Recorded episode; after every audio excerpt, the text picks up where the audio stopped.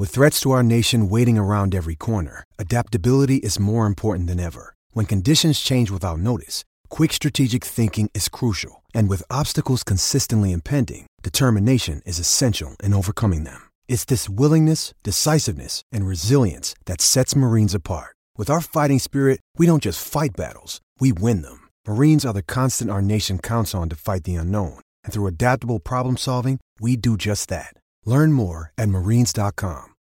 When you need mealtime inspiration, it's worth shopping Kroger, where you'll find over 30,000 mouthwatering choices that excite your inner foodie. And no matter what tasty choice you make, you'll enjoy our everyday low prices, plus extra ways to save, like digital coupons worth over $600 each week. You can also save up to $1 off per gallon at the pump with fuel points. More savings and more inspiring flavors make shopping Kroger worth it every time. Kroger, fresh for everyone. Fuel restrictions apply.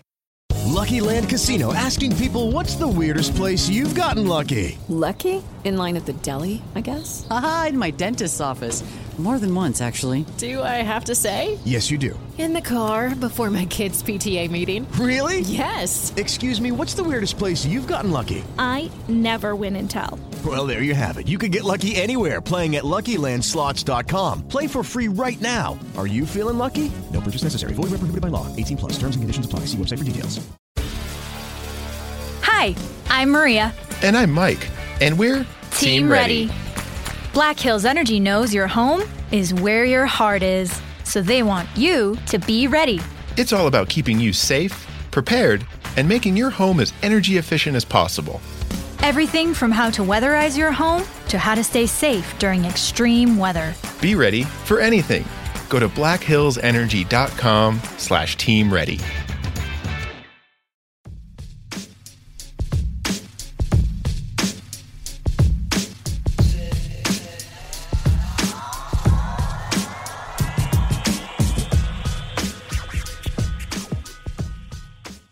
Welcome to MLB Daily, your one-stop shop for daily baseball content. I am LJ LaFiera.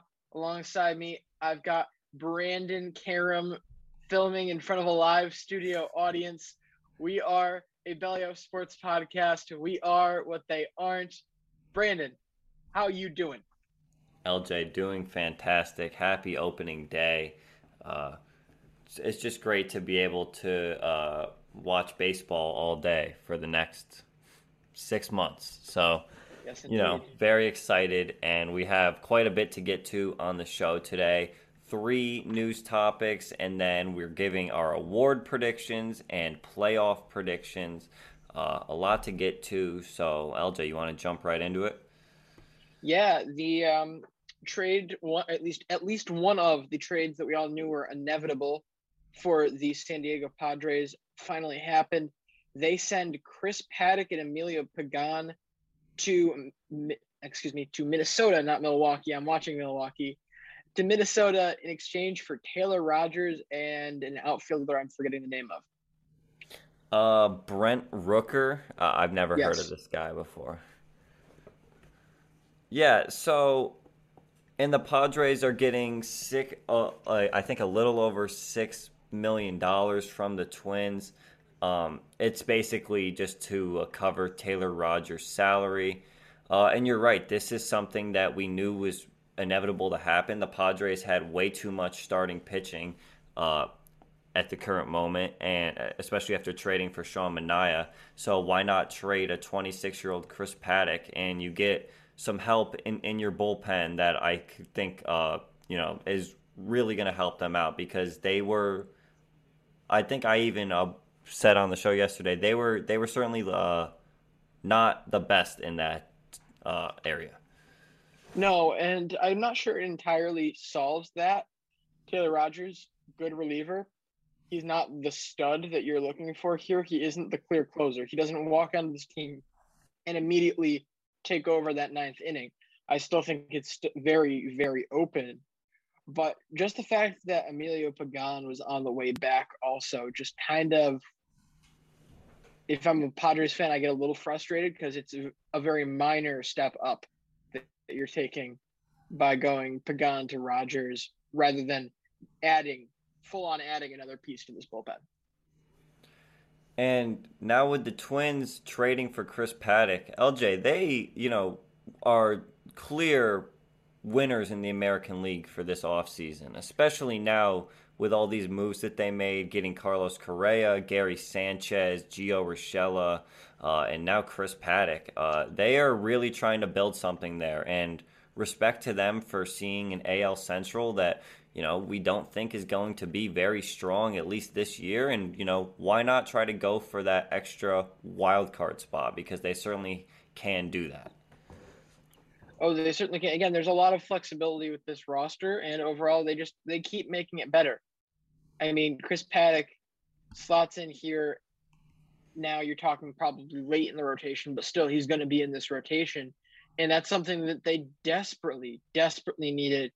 Really, since Kent Maeda went down, they've lacked that ace. They've lacked depth even when Maeda was there, and Jose Berrios, of course. So really now you've got an opportunity where you've got a lot of guys that could break out, could have a resurgence season here, guys like Dylan Bundy. You've got Sonny Gray, who's going to consistently be decent. Who knows, maybe we're going to see something really special out of Joe Ryan this year. And then you get Chris Paddack. Fully, I feel he's secure into this rotation for now as well. Whereas with the exception of his rookie year, Chris Paddack was never secure in that Padres rotation. They were always looking to, you know, keep getting better. In the last couple of years, there was no guarantee that he was going to get playing time. He was not going to get those innings. He wasn't going to get those starts. Now he's in a spot where I feel very comfortable for the rest of this year. He will go every fifth day. Absolutely. I think that's great analysis there by you. I'm honestly really optimistic on this Twins team this year. I think I took their over yesterday, and I would not be surprised if they somehow get that last wild card spot in the AL. I know the AL East is going to be really tough, but we've seen crazier things happen. Let's now move on to a big extension that the Pirates made. They extend Ke'Bryan Hayes 8 years, $70 million. The Pirates finally make a good move, honestly. You know, they had talked about wanting to trade Brian Reynolds this offseason, who was their best player last year, an all-star starter, I believe.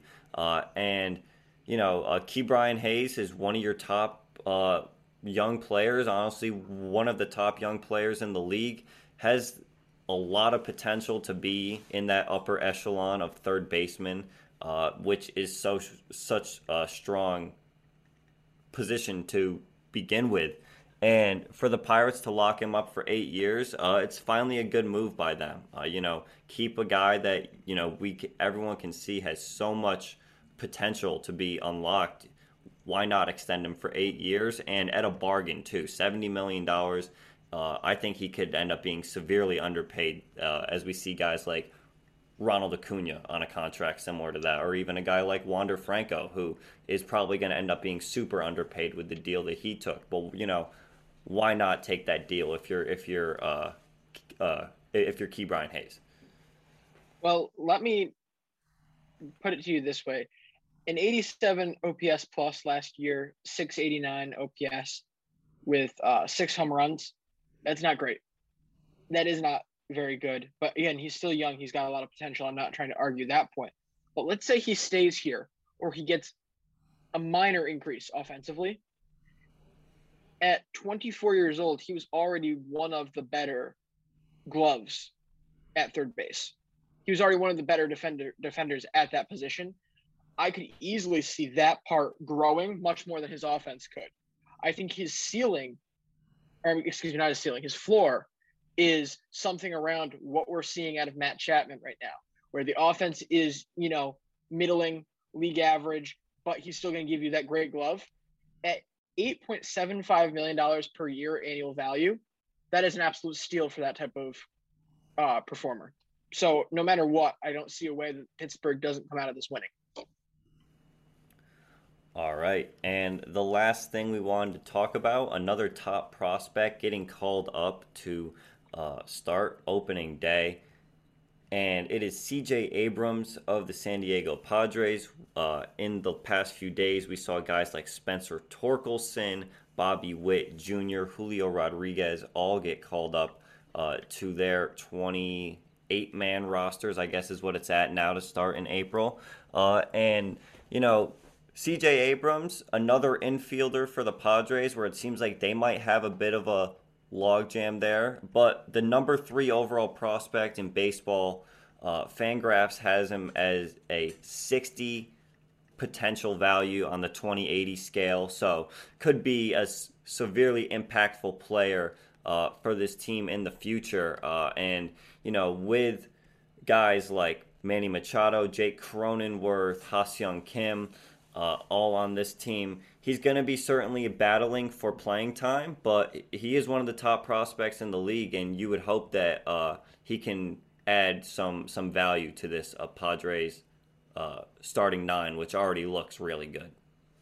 And this is another guy I think has a really high floor, because he's going to be the type of guy that's always going to find a place in the league, again, as long as everything we've seen so far matches up.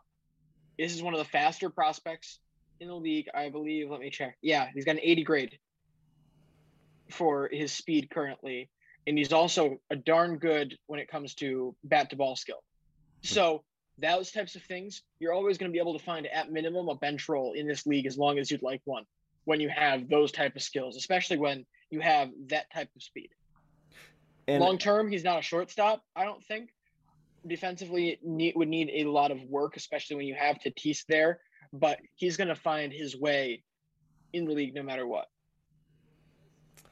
And also, you know, you look at the fact that the kid is 21 years old, right? He got drafted in 2019 out of high school, and this is somebody that, you know, it's a bit surprising that he does get called up, because LJ, he's only played 44 games above rookie ball in the minors, 0 games in AAA. Sure, like, we see what his physical abilities are, but I'm really interested to see how he fares against I don't know. It just seems like the pitching now is so much better, and especially in that NL West, I'm interested to see how he fares against that. Well, I don't think it really matters how he fares. The important thing is he gets the experience, because this doesn't have to be a permanent thing. We're talking about a 28-man roster. This team already does have other infielders that can play. I mean, keep in mind, you're pushing Ha-Seong Kim out of the lineup to play this guy when he plays.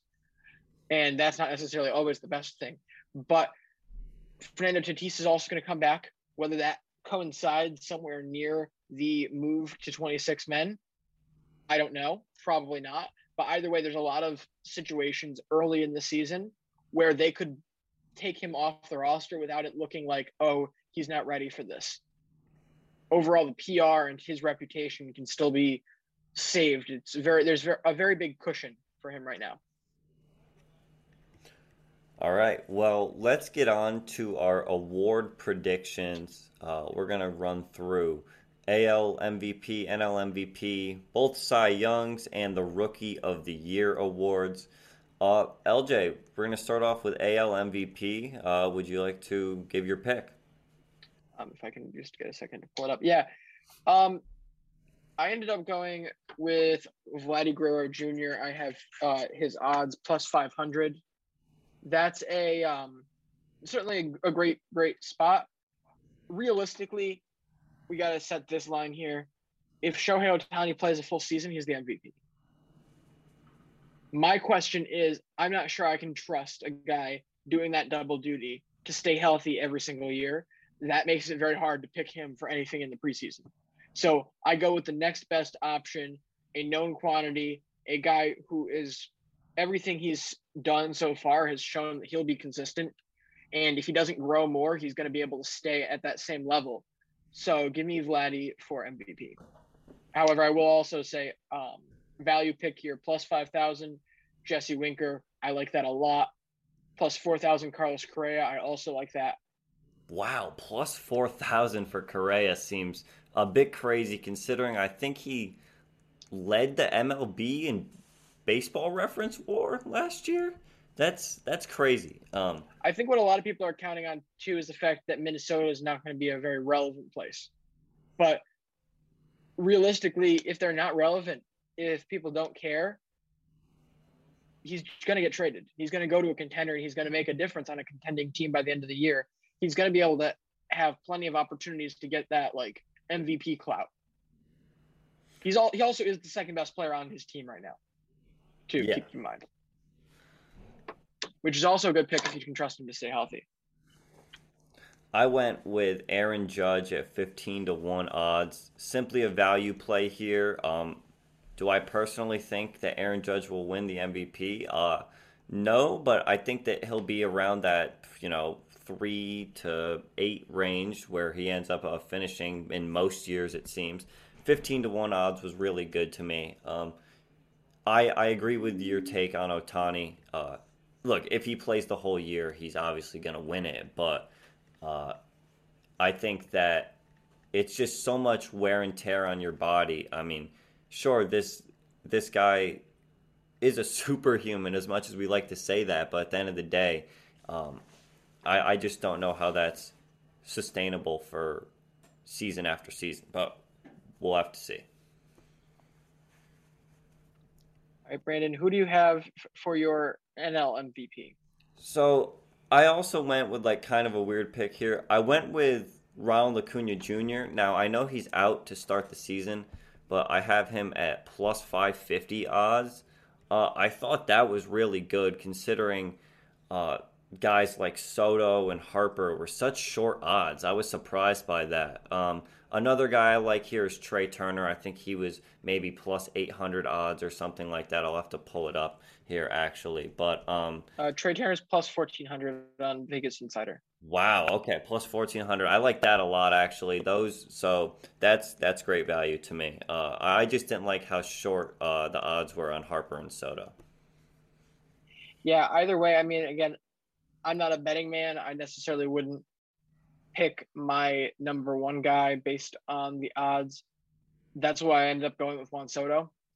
This guy is going to have to do everything in his power to get it is the issue, because no one's going to pitch to him. With that being said, he's going to have the craziest stat of them all this year. It just feels inevitable for him to end up at that 500, 550 on-base percentage territory, like those insane on-base years.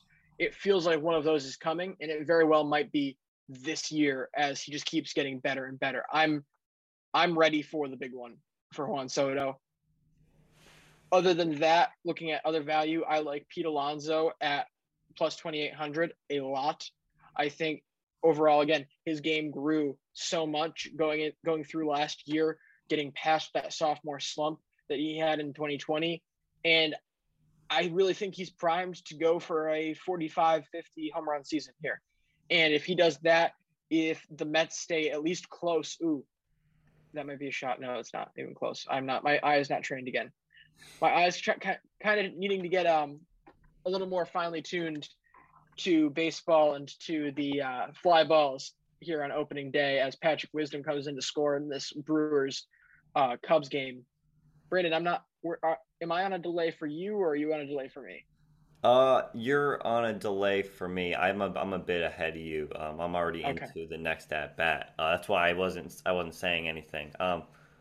But AL Cy Young, it's Shane Bieber's to lose.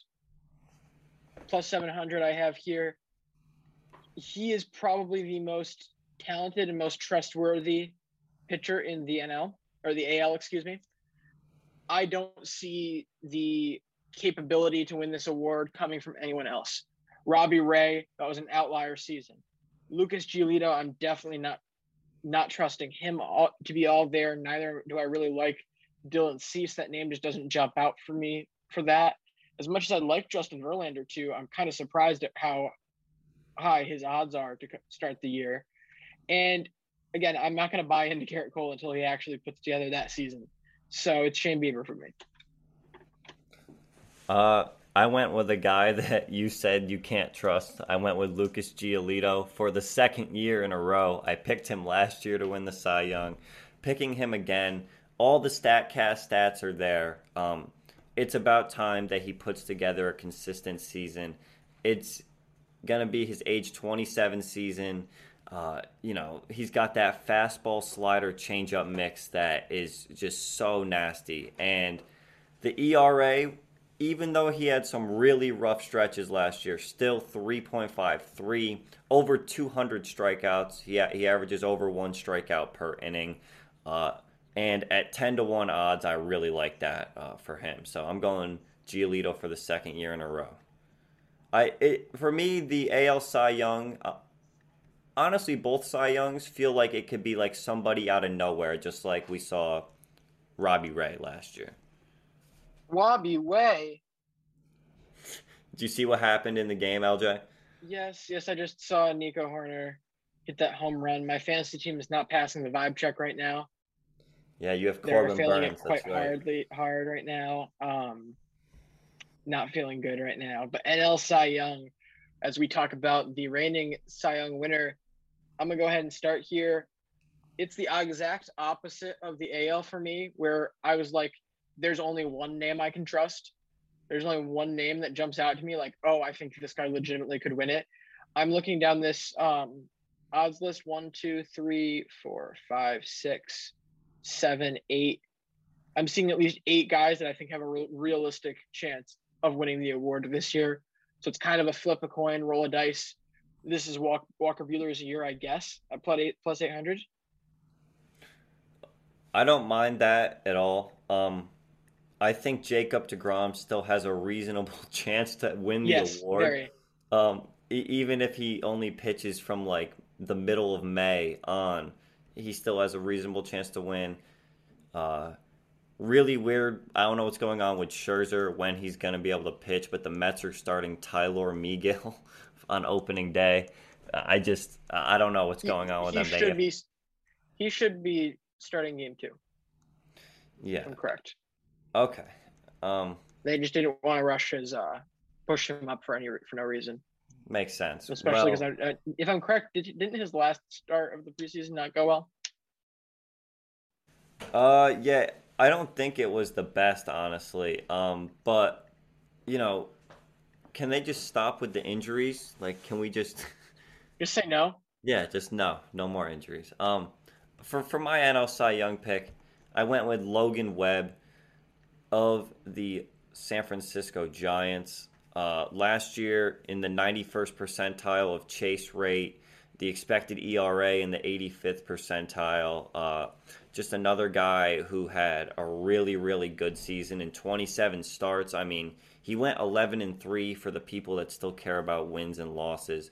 3.03 ERA is solid, 1.1 whip, also very good as well. He's got a 5-pitch mix that is really good, and I think that the Giants, even though I did take their under for wins this year, I still think he could certainly win this award at 13-1 odds. All right, Rookie of the Year, Brandon, you want to start this off? Yeah, we both took the same guy. We took Spencer Torkelson of the Detroit Tigers, the number 1 overall pick in 2020. I think I said it this on the show the other day. He just has light tower power, 70 grade raw power on the 20-80 scale, 70 grade game power, 60 grade hit tool, and his little bio says, arguably the best college hitter in the last a decade. Torkelson's bat carries his profile entirely, but it has elite potential.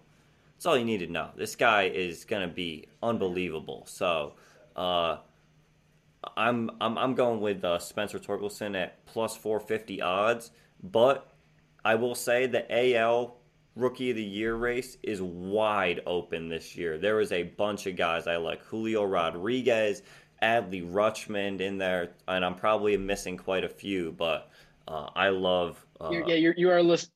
You are missing quite a few. Bobby Witt, yeah.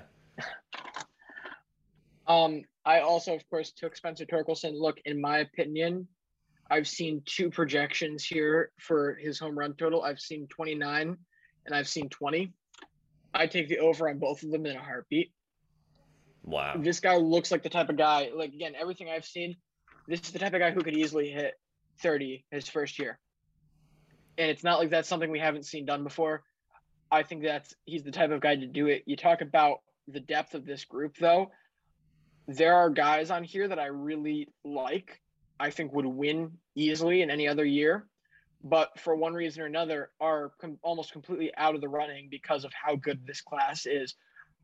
Mainly Shane Baz at plus 1,100 and Tristan Cassius at plus 3,000. I honestly would have taken Cassius here, especially with that value. I still think he's a good value pick because this guy's going to be fantastic. However, he's probably not going to come up until May, and you would need Bobby Witt, Spencer Torkelson, Julio Rodriguez, and Adley Rutschman. Really, also, at least that group to all have a disappointing start to the year, to all start off their rookie year slow, and him to completely clear through it for him to have any chance. I think because you have so many guys that came up opening day, which hasn't been the case in most other years, it's going to be very hard for any of those guys that don't come up to break through. All right. Well, for my NL... Great play by Colton Wong, by the way. Yes, that was an unbelievable play.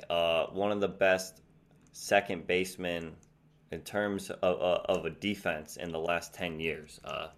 Just super underrated guy in general. But I feel like most second basemen are underrated. It gets no love, and it's a real shame. My NL Rookie of the Year is Bryson Stott of the Philadelphia Phillies. Look, the guy's a left-handed hitting shortstop, which you don't see very often. And he has quite a bit of pop, too. This guy, I don't want to get crazy with the amount of home runs he could hit, but I think anywhere between 15 and 18 is reasonable if he has a good season. And he can kind of do it all. He's really nice in the field.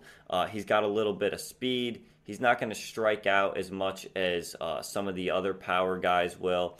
And at 8-1 odds, I really like that. I think he has a lot of protection in that Phillies lineup now that they have Castellanos and Schwarber, along with Harper and Real Muto, a bunch of guys in there in general, and could actually get a bunch of RBIs too, which I know some people still like to look at that when it comes to awards like this. So, I think at 8-1 odds, Bryson Stott is really good value.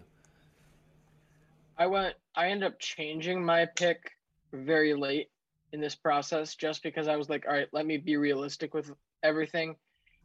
It really should be Seiya Suzuki at plus 380. And watching this game, I don't feel bad about that choice because he's already looking sharp at this point. I know it's one game, but the poise that I'm seeing out of this guy, a true professional that we're getting here, he shouldn't have an issue as long as, again, barring health. What I've seen so far in one game, he has the mental makeup to be able to pull off this type of thing, very similar to a lot of these other Japanese players who are considered rookies but have been professionals for years. Outside of that, I think really good value. I like Seth Beer a lot from the Arizona Diamondbacks. This is another guy who's just a hitting machine, fantastic offensive production they're going to get from him in a lineup that's just going to constantly get underrated and looked past by every single team they play. The rookie DH for them is certainly going to get looked past too. They've got him in the 7 hole right now for today's game, but the way I see it, he's talented enough to end up in that top 5 by the end of the season. I mean, it's the Diamondbacks we're talking about. It. You don't have to be that. You don't have to do much. But again, I think this guy, with the offensive production he has, being able to DH, which was what really kept them from bringing him up last year, he probably would have been up by July if the Arizona Diamondbacks had the opportunity to have a DH every single week. So this seems like a good opportunity for him, but if we're talking about lineup protection, there's no one better for that than Joey Bart. You're taking over for Buster Posey in San Francisco, a team that just won 107 games. And you've basically been ready for the past like 2 years. Really, the team's just kind of been waiting for Buster Posey to get out of the way to let you come up and let you take those reins. So I think he might be the most over-polished prospect that's coming up in the NL this year. And that could serve him very well in this. It's a good pick. I didn't even think about Joey Bart. I like that a lot, actually. All right, that's it for our awards. Time that we run through our playoffs, the teams we have winning the six divisions, our wild cards, our number one and number two seed, and then our World Series picks. LJ, should we just both give our division winners first for the six divisions? Yeah, you can go ahead and give ours. So I have the Blue Jays, White Sox, and Astros winning the three divisions in the American League. In the National League, I have the Braves, Cardinals, and Dodgers. LJ has the same for the American League as me, Blue Jays, White Sox, Astros. And for the National League, he has, where is it here? It's the Braves, Brewers, and the Dodgers. He has Braves, Brewers, Dodgers. So the only difference. So the only division winner that we have disagreed on so far is the NL Central. Yes, that is correct. And then for my three wild cards, I took three AL East teams, Yankees, Rays, and Red Sox. I think we could see four AL East teams make the playoffs this year. I still think that there's potential for a team like Seattle to certainly take that spot away from the Rays or the Red Sox or whoever it is. But I think the AL East is going to be ridiculously strong this year, and that's why I got three AL East teams there. And it might be a little biased, but I don't see it any other way. Yeah, I went with the Red Sox, Yankees, and the Mariners. It's very hard to get three teams in, and ultimately you have to have a very clean season. Everybody has to have a very clean season for that to actually be a reality. And the way the Rays are going to start off, I'm not sure that happens. I really like stirring up this hot take that I've been running, but it would not shock me to see the Rays at the bottom of the AL East standings at the end of April. Like, that's how bad this pitching staff is going to be. Talent-wise, they're probably the third, maybe the second best team in this division. But with the injuries they have, with the unknowns they have, I think this is going to be a really rough start for them, and one they're not going to be able to recover from. All right. Well, my three wild card teams for the National League, I have the Mets, Padres, and Brewers. LJ. I went with the Mets, Cardinals, and Giants. At this point, that last wild card spot, it's kind of just a matter of preference at this point, right? I mean, I feel like those two teams are very close together. Who? The Giants and the Padres. Oh, yes. Talent-wise. Yeah, absolutely. And it's going to come down to which team, honestly, has a better pitching staff. I think the offenses are pretty similar. Maybe the edge to San Diego, but it's going to be a great NL West battle again the whole year. I'm really excited. All right. So number one and number two seeds, because the way the playoffs work this year, the number one and number two seed gets a bye, right? Yes? Yes. Okay. Yes. In each league. So in the American League, I have the Blue Jays as the number one seed and the Astros as the number two seed. The National League, I have the Dodgers as the one seed and the Braves as the two seed. I agreed with Brandon on the National League with the Dodgers and the Braves, but I flipped the 1 and 2. Astros will be the top seed. They will have home field through the American League playoffs. All right, and now for our World Series picks. I have Dodgers over the Blue Jays in 6 games. We're giving those I just did that. Give me the Dodgers over the Astros in 5. Dodgers over the Astros in 5. The Astros dynasty continues, honestly. That would mean that they would have won a sixth straight, or at least made a sixth straight ALCS. Yes, that would. Wow. And that would be, they'd only have missed two World Series in the last 6 years. 2020 and 4 for 6. And that's it. Wow. Well, is that it, LJ? I believe that is all. Well, happy opening day, everybody. Hopefully you get to listen to this on opening day. And we'll see you tomorrow with some game recaps. We'll be talking about all the news and highlights, everything that went down on opening day. But until then, we'll see ya. See ya. Mary redeemed a $50,000 cash prize playing Chumba Casino this year. I was only playing for fun, so winning this was a dream come true. Chumba Casino is America's #1 social casino experience. It's serious fun. With over 80 casino-style games to choose from, you too could win life-changing amounts of cash. Be like Mary. Log on to ChumbaCasino.com and give them a whirl. That's ChumbaCasino.com. No purchase necessary. Void where prohibited by law. 18+. Terms and conditions apply. See website for details. The voice in the preceding commercial was not the actual voice of a winner.